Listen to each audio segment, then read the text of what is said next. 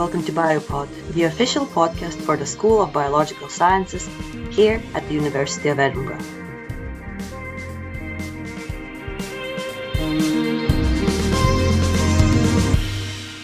I'm Severina, and I'm happy to introduce the next episode on advice for PhD students. Today, Liz Gabardiel chats with Gerben van Ooijen, a PI in the Institute of Molecular Plant Sciences and a postgraduate advisor in the University of Edinburgh. They talk about Gerben's research, his responsibility as the postgraduate advisor, and his advice for successful studies as well as life outside of the PhD. So now, over to you, Liz. So today I'm talking to Dr. Gerben van Ooijen, who's one of the postgraduate advisors here at the University of Edinburgh. Hello, Gerben. It's great to have you on. Hi, Liz. Yeah, nice to talk to you. So, first of all, could you tell us a bit about yourself and your role at the university, and in particular your role as a postgraduate advisor? Yeah, so I've been at the school um, since 2008 when I joined freshly out of my own PhD in Amsterdam um, at the Center for Systems Biology at that time, which is now called SynthSys. Um, then I moved to PI position on a Royal Society University Research Scholarship in 2012. Um, my lab studies circadian timekeeping uh, on a molecular and cellular level using the model plant Arabidopsis and um, mostly actually a model cell, Ostreococcus, which is like a, uh, it's a green alga, but we use it for studying fundamental aspects of timekeeping that are true in, in any eukaryotic cell really. So yeah, besides research, as you say, my roles have included being a postgraduate advisor for about six or seven years now and I've also been a postdoc champion for the past five years. And outside work, I've got two kids, aged four and seven. I like cycling, hill walking, and a bit of running. I play the drums, and I do a lot of homebrewing. Oh wow! So you brew beer, or yes, that's right. Yeah. Cool. Do you use any particular yeast for that? As a yeast biologist, I'm very interested to know this. Right. Well, any any yeast that suits the, the beer type, really. But I buy them. I buy them uh, dried dried version. I tried growing my own in the lab for a while, but uh, it was a bit messy. All right. So, as a postgraduate advisor, um, what resources and support do you provide, um, you and personally, but also you as a postgraduate advisor in general? Yeah. So, um, it's quite a varied role, really. So, um, from a student perspective, I guess you would see the postgraduate advisor most because uh, they are like a point of contact for advice, um, not just for your students, but also for supervisors on uh, any academic or pastoral issues. So they will talk to you, they will refer you when needed to professional sources of advice or to the head of institute or to the head of the graduate school in more complicated cases.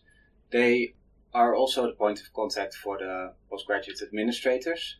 So should there be any supervisor issue requiring uh, advice or escalation. They organize uh, events for students. Um, for example, new student welcome events in the institute. Uh, they attend the graduate school committee, the committee meetings where kind of the admissions and the procedures are constantly um, reviewed and discussed. They are involved in um, setting up your uh, thesis committee, so they appoint the committee chairs and they will make sure that the supervisory team is appropriate and sign off on all your annual progression reports. Finally, they, uh, I'm sure I'm forgetting things here, but they also have a very large role in uh, recruitment. So annually in, in shortlisting of candidates for interview, um, and as acting as a interview panel members, as chairing panels. So um, they have a large role in making decisions on allocating all our studentships. That's very interesting. So you've seen a lot of uh, PhD applicants in your time here? Yes, absolutely. I, uh, I used to do, well, at least 20, 30 interviews a year. Yeah. Oh, that's quite a lot. I'm sure it gets a bit tiring after a while. Oh, no. It's actually, uh, it's quite, quite a lot of fun to mm-hmm. meet a lot of people and to hear, hear a lot of different research. Lovely. So, in these episodes of a PhD, for our PhD advice series, um, we really want to find out what are some ways and strategies how to have a positive PhD experience. So I was wondering if you have any advice for that.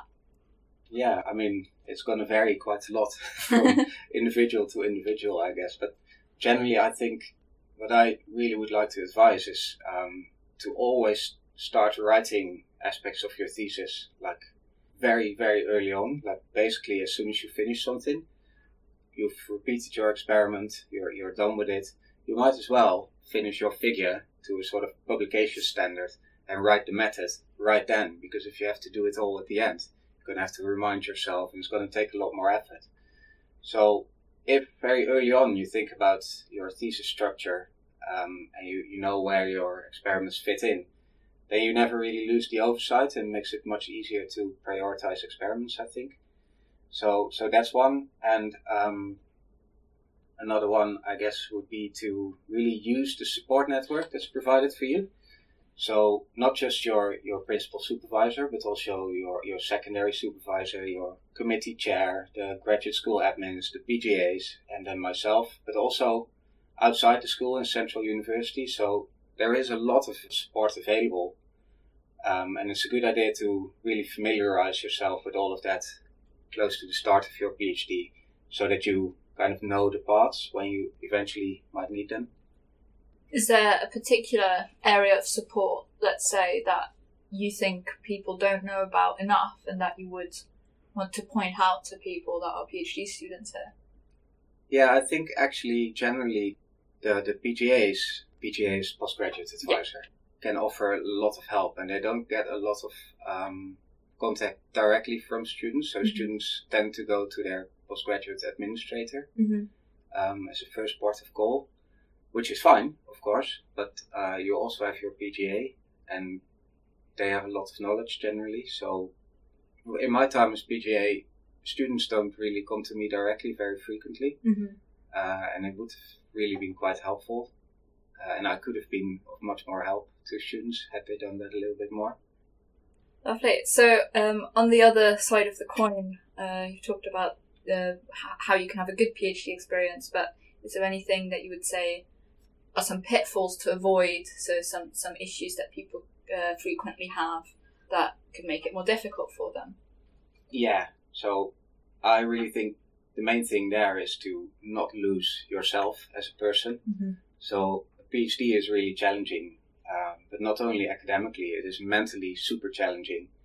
So I think it's really important not to get like isolated in, in your lab and in your in your lab work.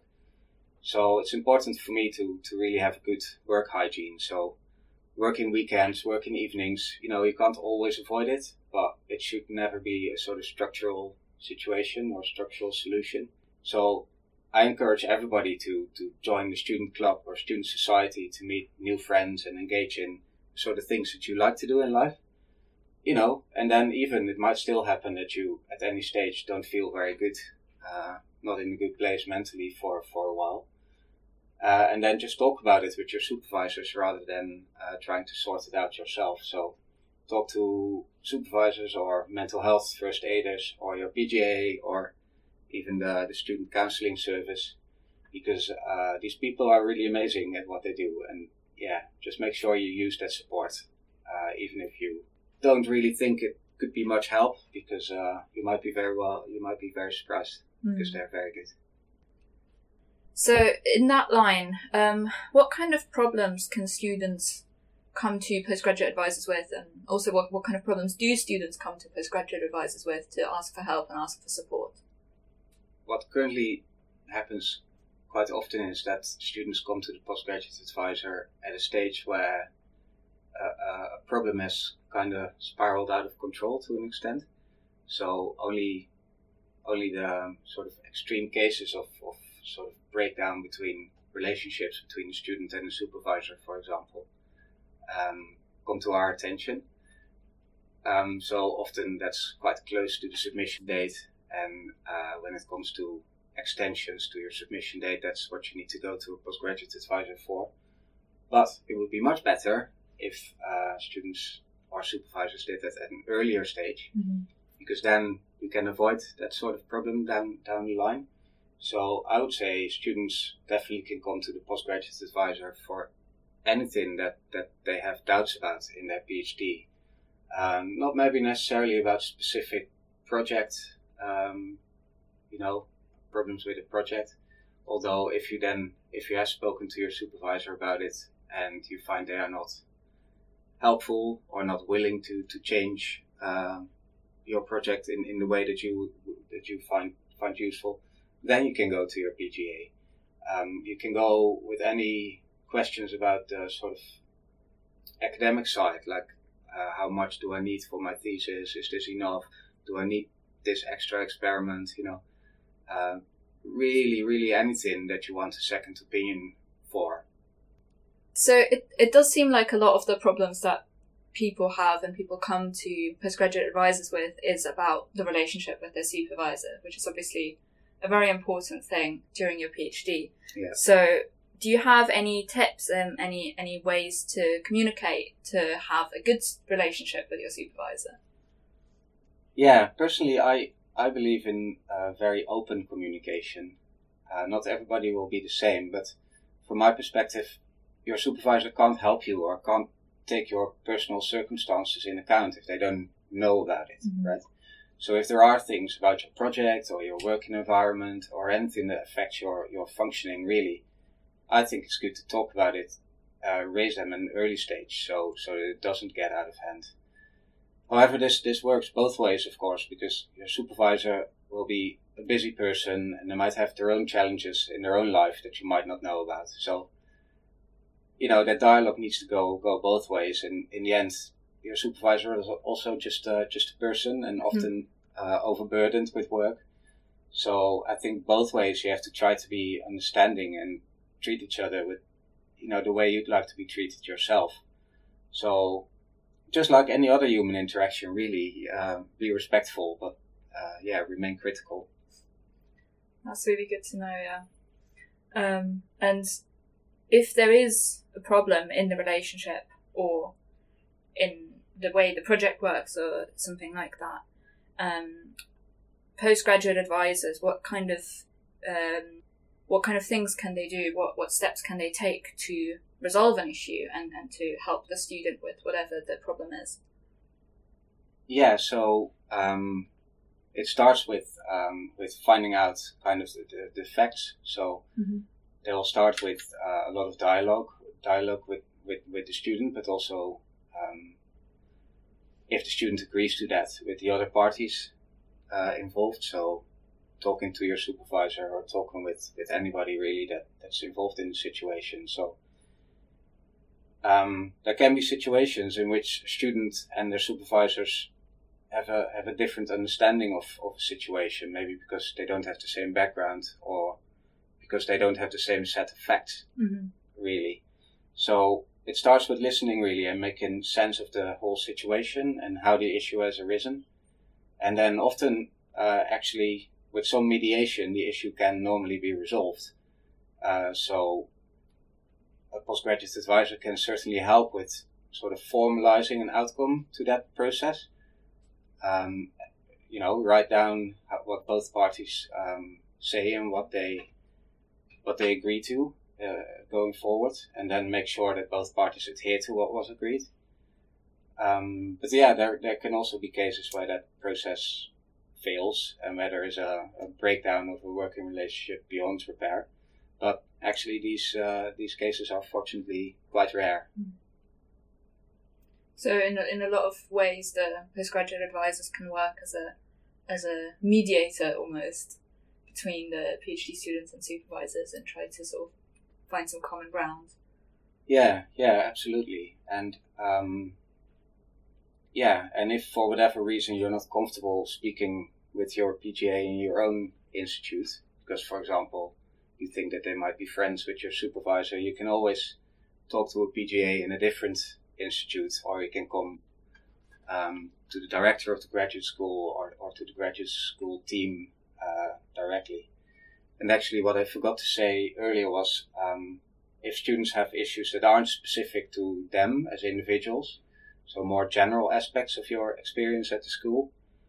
Uh, we also have a great team of student reps in each institute, so they can they can actually take issues to the the staff student liaison meetings that happen twice a year, And they can also take more urgent matters to the postgraduate committee meetings that happen far more frequently. So it's also a good idea to meet your student representatives if you haven't already done so. Um, and they also often organize social events for you to for your local postgraduate community. Mm. Yeah, that's great to know. I think this also leads us in very nicely into our next section because you've recently been appointed the new director of the SBS Graduate School. Yeah. Um, so I think for a lot of people, we're not quite sure what that actually means. So could you explain to us what actually does this job encompass? What do you do in short? Yeah. So actually, there is no role description for it. So I'm really? still trying to figure it out. Um, but I, I do know, of course, it is a very, very broad role. So generally, it, it encompasses, uh, together with the graduate school team, to overall promote um, excellence in, in postgraduate research uh, across uh, biological sciences at the university. So we do this by, by reviewing and implementing uh, best practice really in recruitment, in training and development for all our students. Um, the director then convenes and chairs the postgraduate meetings, uh, the staff student liaison meetings, uh, and several other meetings, uh, a lot of meetings. um, and really, the director has the responsibility in the end to implement changes to the process we run from basically from recruitment of PhD students all the way to graduation. Uh, as discussed, it, it sometimes can involve dealing with problems of individual students around supervision or ethics, as discussed uh, already, like much like a postgraduate advisor, but where where it goes beyond beyond that level really. Um, then there is a there is a college level aspect to the job too. Uh, of course, our school is only one of the seven schools in the College of Science and Engineering.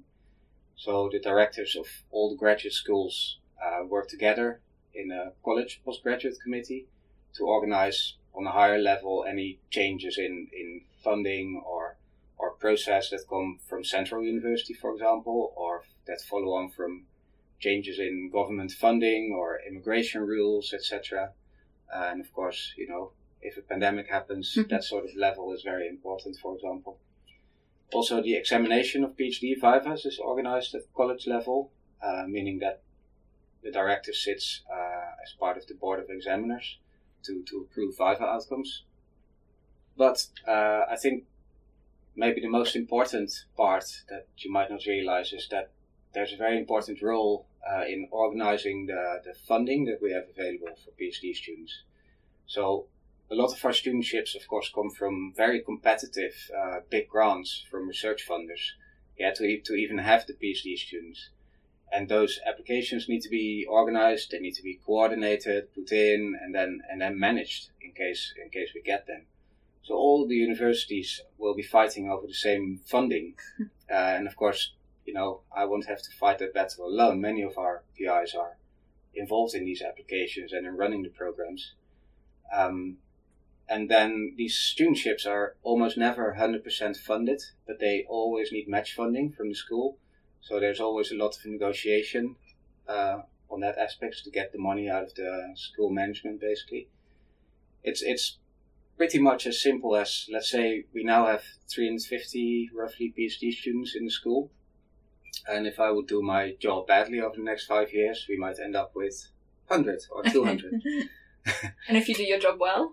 Well, who knows? We might have 400 or 450, but mm-hmm. uh, of course, we're limited by the number of labs that mm-hmm. we have. So we don't want to get more students than we can give a good experience for. Of course, yeah.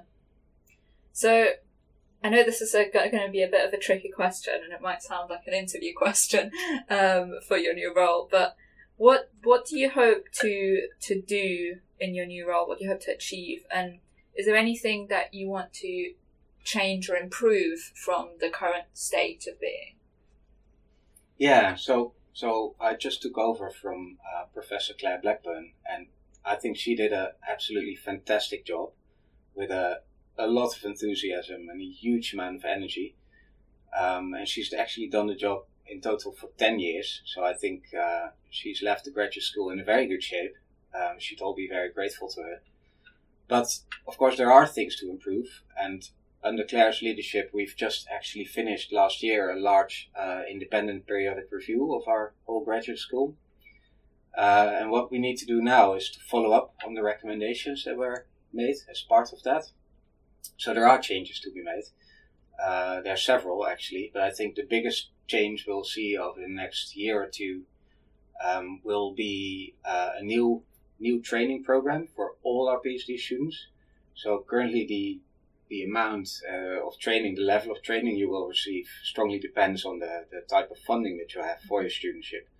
Right? For example, an EASTBIO student will get a lot of training and uh, a Darwin Trust funded student gets a lot less, for example. So what we now want to do is to, to really equalize that playing field and give everybody far more equal opportunities uh, by developing a new research and development program really for all our that's open for all our PhD students. So that I think is the biggest change that's that's coming soon. That sounds great. Yeah, I've definitely noticed that different people come in with very very different levels of input from their funding bodies and from their programs. Yeah. So it would be great to have something that equalizes it a bit more. Yeah, and that's very important from an equality uh, perspective as well, um, because people, students will come from lots of different backgrounds, and then it almost feels like that's, that difference can be emphasized by the fact that some, some students get a lot more training than others, mm-hmm. and it just currently isn't entirely fair. So we need to really work on that over the next few years. Yeah, yeah, absolutely. So I think this also is kind of related with my next question, which is that you've you've been part of some work that has led to trying to commit an a lot of time for postdoc self development, um, and just generally you've been championing the sort of self development of people um, quite a lot. So, can you th- tell us more about why you think that's so important, both for postdocs and for PhD students? Yeah, I, it's it's just very clear to me that researchers must be equipped and supported to be adaptable and, and flexible, uh, given the super diverse uh, research environment and, and wider employment market. Right, it's clear from the, the numbers of PhD students and postdocs that we have uh, as opposed to the number of academic PI positions that become available, mm-hmm. that uh, a majority of our researchers will end up in different types of roles, and they, they simply must be prepared for that. So everybody can choose their own uh, kind of career trajectory, uh, and therefore everybody should also have the, the freedom to develop themselves uh, and make them employable, not just in their tiny, detailed scientific niche, mm. but in a much wider fields of, of interest. So because everybody's different and career paths can't be can't really be predicted.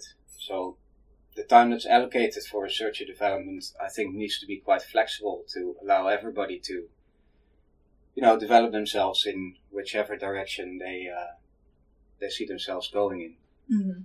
I think that's critical.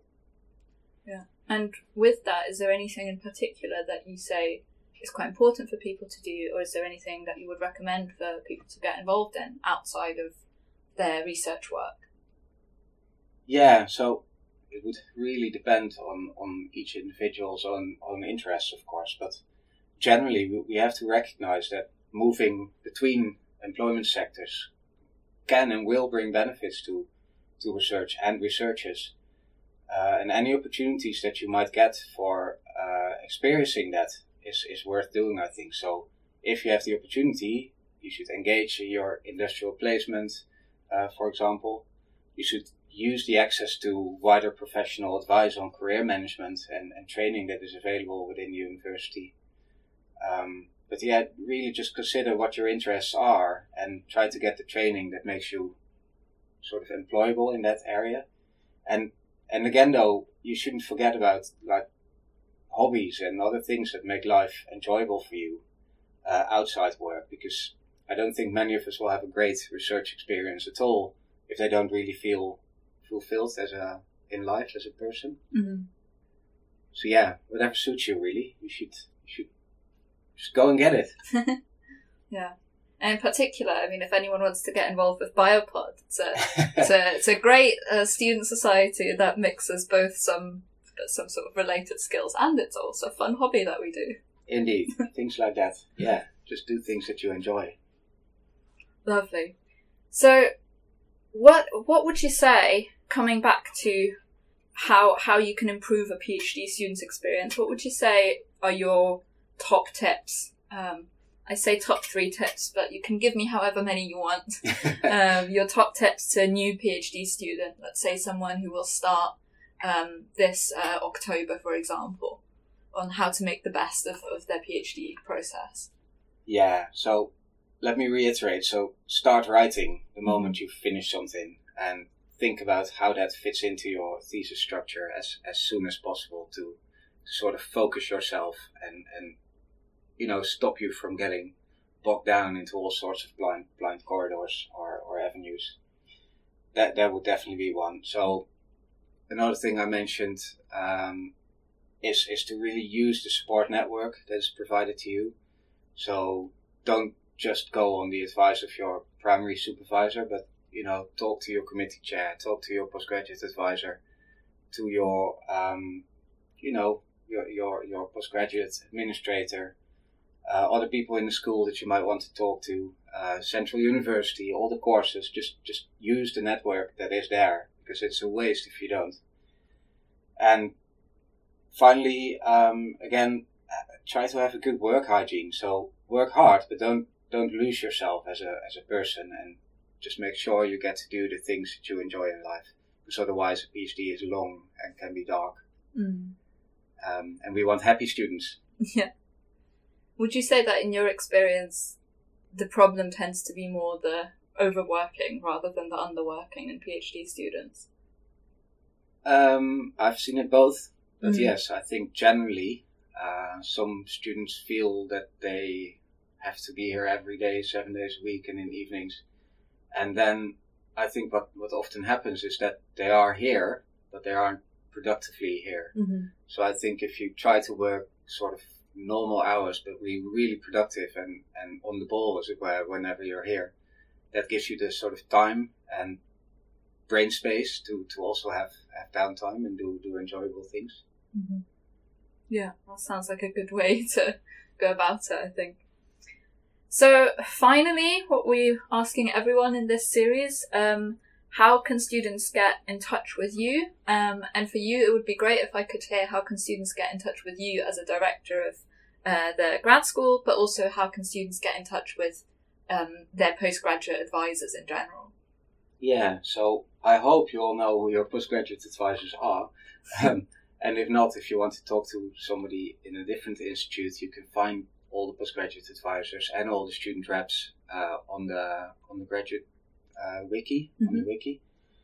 Um, for the for the graduate school team, you can always come to the Mary Brück building. Actually, the second floor office. They are always there on Tuesdays and Wednesdays. Uh, myself, I'm there on Tuesdays, uh, so you can actually just drop by. And the other days of the week, I'm in my own office in the Rutherford building. So drop by, or you can email me. So you can use my personal email address or the or the grad bio grad.bio email address to uh, ask for a meeting or, or just to email any questions. Great. Thank you very much. Uh, thanks again for taking the time to talking with us, You're very welcome. and have a nice day. Hope you enjoyed the podcast and learned about important resources as well as found helpful advice for a successful PhD journey. Be sure to look up the resources mentioned by Gerben, which you can find in the episode description. Please don't forget to subscribe to our podcast wherever you listen to it and follow us on Twitter at Biopod Edinburgh, Instagram, or Facebook. Otherwise, enjoy your day and see you next time.